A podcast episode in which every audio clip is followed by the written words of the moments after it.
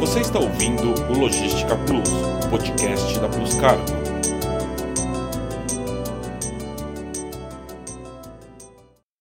Oi, eu sou a Simone Rodrigues e esse é o Logística Plus. Hoje nós vamos falar sobre a situação do comércio global e do transporte marítimo por região. A oscilação dos fretes e as complicações do transporte marítimo, além de ser uma realidade em todo o território internacional, é uma situação que sofre alterações de acordo com cada região. Em todos os países existem problemas em comum, como a falta de espaço, as oscilações de frete e congestionamento nos portos. Essas questões que afetam toda a cadeia causam um efeito dominó. A seguir, contaremos um pouco da situação de alguns dos países que estão sendo altamente impactados por esses problemas.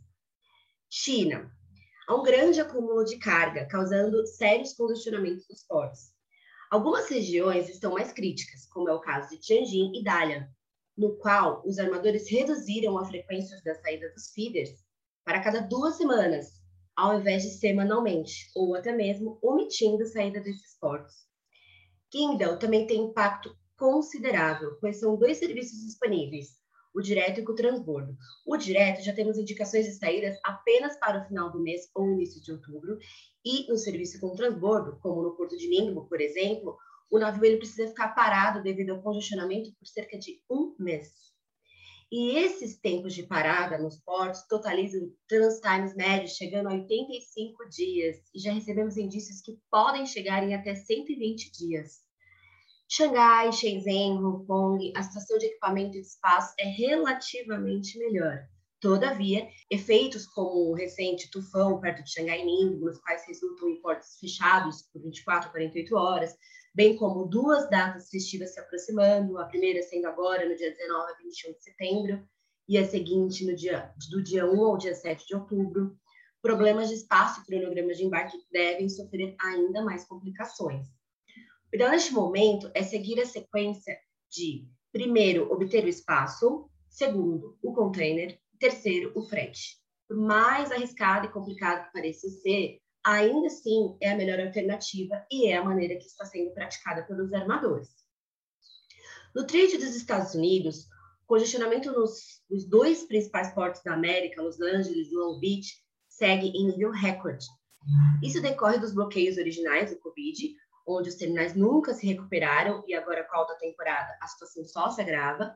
Com isso, os exportadores eles estão ficando cada vez mais sem espaço, sem espaços, né, nos seus armazéns e há uma enorme pressão por caminhoneiros.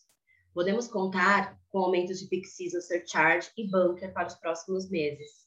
No site da Puscargo, você encontra ainda mais atualizações do cenário marítimo global e como estão os principais portos no mundo.